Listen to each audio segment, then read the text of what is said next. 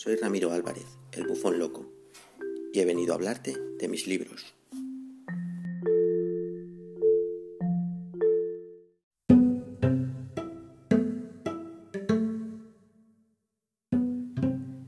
Bienvenidos un día más a estos pensamientos de un bufón loco. Hoy, como los dos anteriores episodios, voy a continuar leyendo eh, Hongos de Yugot de Howard Philip Lovecraft eh, esa colección de pequeños poemas que en conjunto forman una historia o una serie de sueños o pesadillas que él iba teniendo y que las hacía con forma de, poema. Y eh, hoy lo terminaré. Eh, leí 12 el primer día, 12 leí el anterior y hoy tocarán otros 12 que con ello finalizo los 36 escritos que conforman este gran poema o serie de poemas. El libro, como de la editorial Valdemar, eh, tiene más poemas de Lovecraft, pero yo en, este podcast pues he querido leer esa parte en concreto, que es el, en realidad es el grueso del libro, pero hay más y todos recomendables, todos tienen ese mismo estilo. Lo que pasa es que los otros no, no siguen esa especie de línea temporal. Y así sin más, paso a la lectura. Espero que os gusten.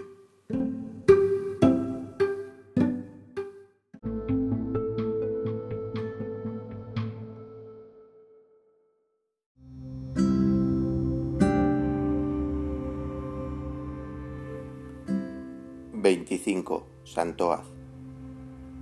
Cuidaos del carrillón cascado de Santoaz, le oí gritar mientras me internaba por aquellas callejuelas demenciales que serpenteaban en laberintos sombríos e indefinidos al sur del río donde sueñan los siglos antiguos. Era una figura furtiva, encorvada y harapienta, y en un instante desapareció tambaleándose, así que seguí hundiéndome en la noche hacia nuevas líneas de tejados dentadas y malignas.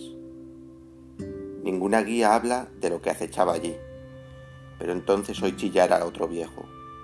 Cuidaos del carrillón cascado de Santoaz y cuando sintiéndome desfallecer me detuve, oí a un tercer anciano graznar de miedo. Cuidaos del carrillón cascado de Santoaz. Huí espantado hasta que de pronto surgió ante mí aquel negro campanario.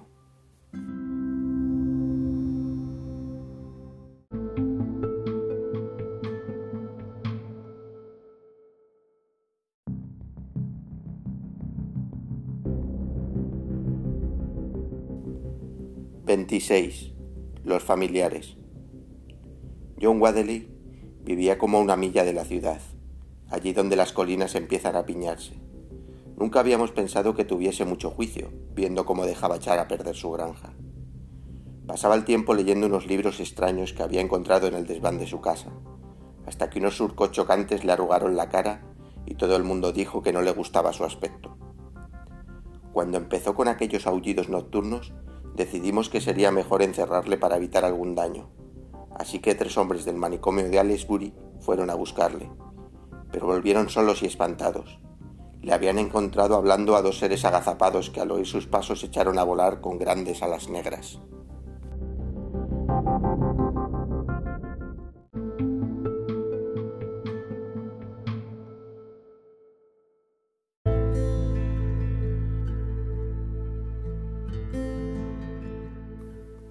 27.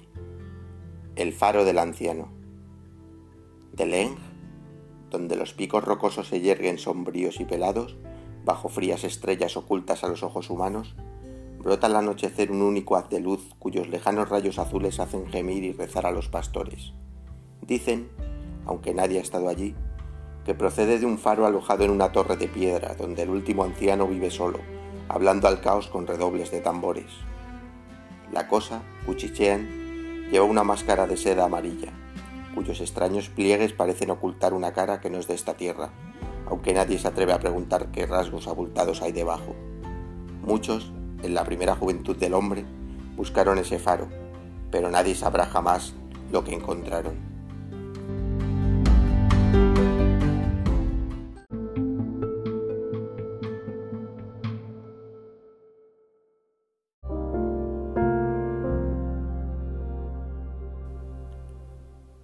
28. expectación. No sabría decir por qué algunas cosas me producen una sensación de maravillas inexploradas por venir, o de grieta en el muro del horizonte que se abre a mundos donde solo los dioses pueden vivir.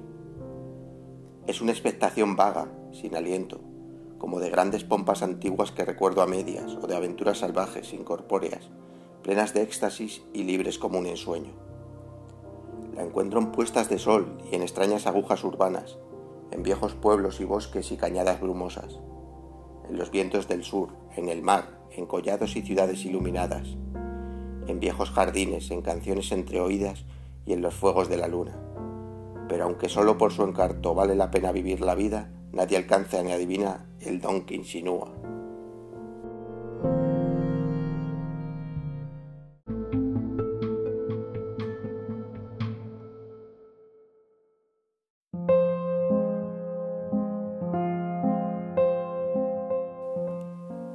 29. Nostalgia. Cada año, al resplandor melancólico del otoño, los pájaros remontan el vuelo sobre un océano desierto, trinando y gorjeando con prisa jubilosa por llegar a una tierra que su memoria profunda conoce. Grandes jardines colgantes donde se abren flores de vivos colores, hileras de mangos de gusto delicioso y arboledas que forman templos con ramas entrelazadas sobre frescos senderos. Todo esto le muestra en sus vagos sueños buscan en el mar vestigios de su antigua costa y la alta ciudad blanca erizada de torres. Pero solo las aguas vacías se extienden ante ellos, así que al fin dan media vuelta una vez más, y mientras tanto, hundidas en un abismo infestado de extraños pólipos, las viejas torres añoran su canto perdido y recordado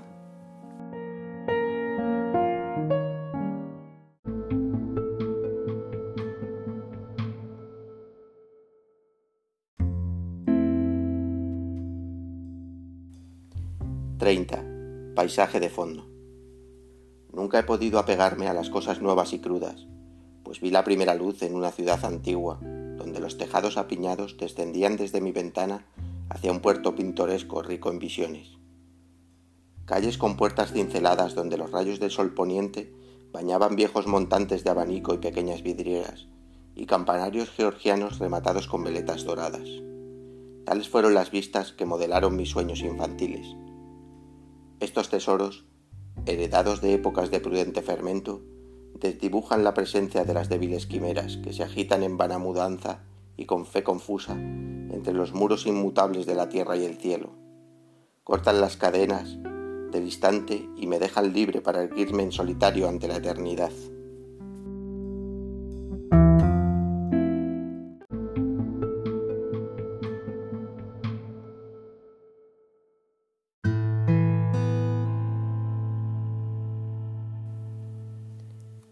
31. El habitante. Ya era viejo cuando Babilonia era joven. Nadie sabe el tiempo que llevaba durmiendo bajo aquel montículo cuando nuestras palas inquisidoras encontraron al fin sus bloques de granito y los sacaron a la luz. Había inmensos pavimentos y cimientos de muros, y losas y estatuas cuarteadas donde el cincel representó a seres fantásticos de alguna edad remota, más allá de la memoria del mundo humano. Entonces vimos aquellos escalones de piedra que descendían por una puerta obstruida de dolomita grabada hasta un sombrío refugio de noche eterna, donde amenazaban signos antiguos y secretos primigenios. Abrimos un sendero, pero oímos en loca desbandada al oír aquellos pasos pesados que subían.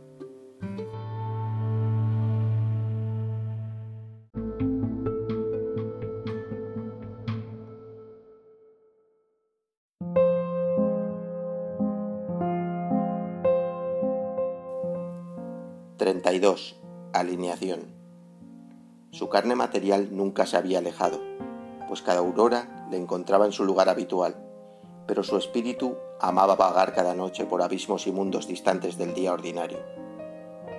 Había visto Yadid y conservado ampero el juicio, había vuelto indemne de la región górica, hasta que una noche tranquila atravesó el curvo espacio aquella llamada apremiante que venía del vacío exterior. Por la mañana despertó convertido en un anciano, y desde entonces nada ha vuelto a parecerle igual. Los objetos flotan a su alrededor nebulosos e indistintivos, como fantasmas engañosos que ejecutan un plan más vasto. Su familia y amigos son ahora una multitud extraña a la que lucha en vano por pertenecer.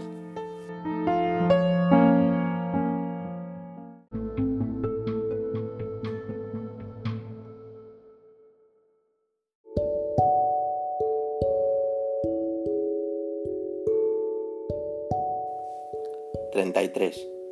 Sirenas portuarias. Por encima de viejos tejados y agujas desconchadas, las sirenas del puerto cantan durante toda la noche. Gargantas venidas de puertos extraños, de blancas playas lejanas y océanos fabulosos, concertadas en coros abigarrados. Ajenas unas a otras no se conocen entre sí, pero todas, por obra de alguna fuerza oscuramente concentrada desde abismos ensimismados más allá del curso del zodiaco, se funden en un misterioso zumbido cósmico. A través de vagos sueños, organizan un desfile de formas aún más vagas, insinuaciones y visiones. Ecos de vacíos exteriores e indicios sutiles de cosas que ni ellas mismas pueden definir. Y siempre, en ese coro tenuemente entrevesadas, captamos algunas notas que ningún buque terrenal emitió jamás.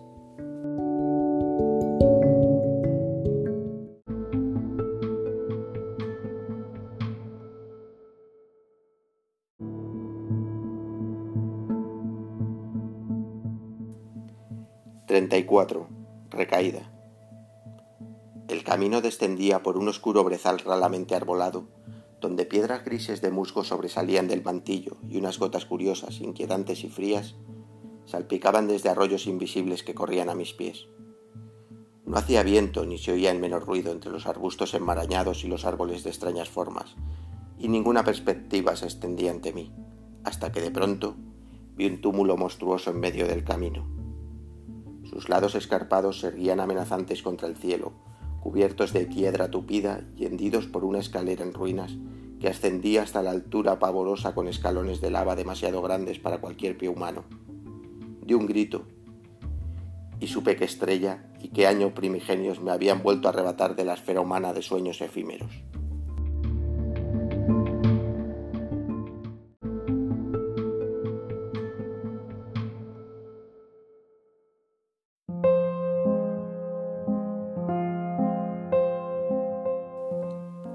35.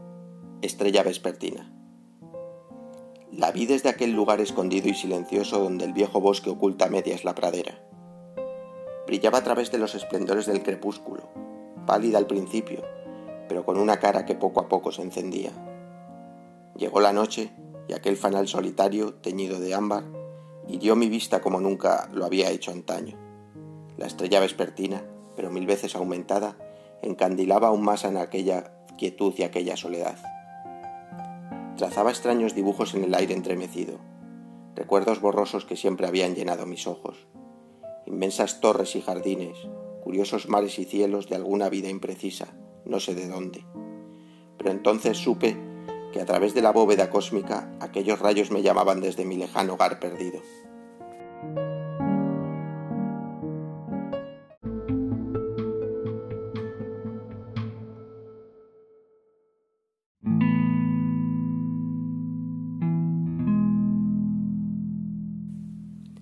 36.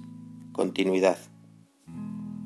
Hay en algunas cosas antiguas una huella de una esencia vaga, más que un peso o una forma, un éter sutil, indeterminado, pero ligado a todas las leyes del tiempo y el espacio. Un signo tenue y velado de continuidades que los ojos exteriores no llegan a descubrir, de dimensiones encerradas que albergan los años idos y fuera del alcance, salvo para llaves ocultas. Me conmueve sobre todo cuando los rayos oblicuos del sol poniente iluminan viejas granjas en la ladera de una colina y pintan de vida las formas que permanecen inmóviles desde hace siglos, menos quiméricas que todo esto que conocemos. Bajo esa luz extraña, siento que no estoy lejos de la masa inmutable cuyos lados son las edades.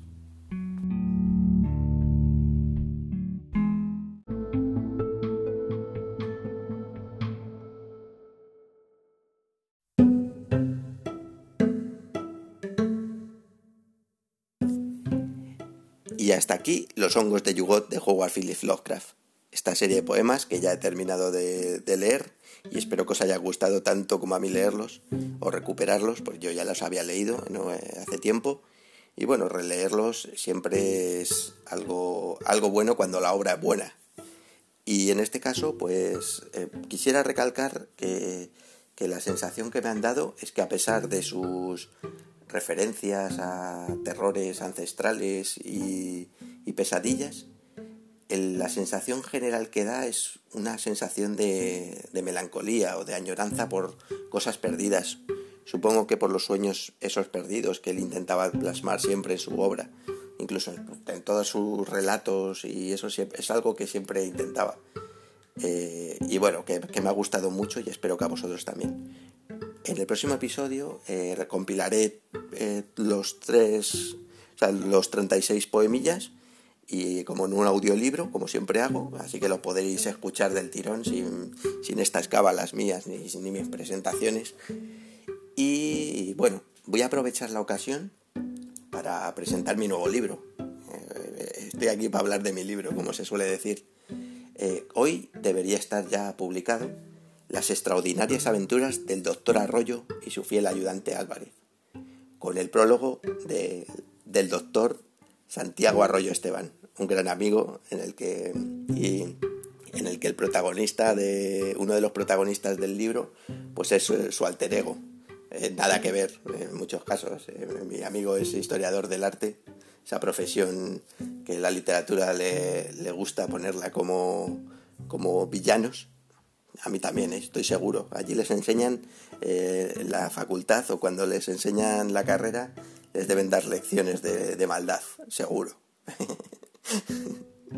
eh, bueno, el caso que es, un libro de, de, relatos, de relatos cortos, en los que los dos personajes, dos alter egos, eh, son de Santi y de, y de mí mismo, de Ramiro Álvarez, el Álvarez soy yo, o un alter ego, como digo, se meten en en terrores primigenios, muy del estilo Lovecraft, por eso también aprovecho para, para comentarlo.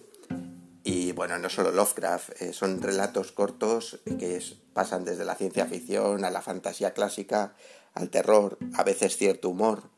Y bueno, eh, yo espero que si alguien los lee se sorprenda con, con cada una de las historias, porque creo que todas ellas tienen un, un desenlace por lo menos inesperado. O, esperado si lo has ido leyendo ya sabes que va a ocurrir pero no de la forma que crees. Así que os animo a haceros con él. Eh, está baratillo está a, un euro la edición digital a 5 la tapa blanda y a 11 la tapa dura. Y bueno y sin más presentación os dejo por hoy y lo dicho, espero que os haya gustado y que os animéis a haceros con, este nuevo libro mío, que seguro que os hará pasar un buen rato. Eh, venga, hasta el próximo episodio. Chao.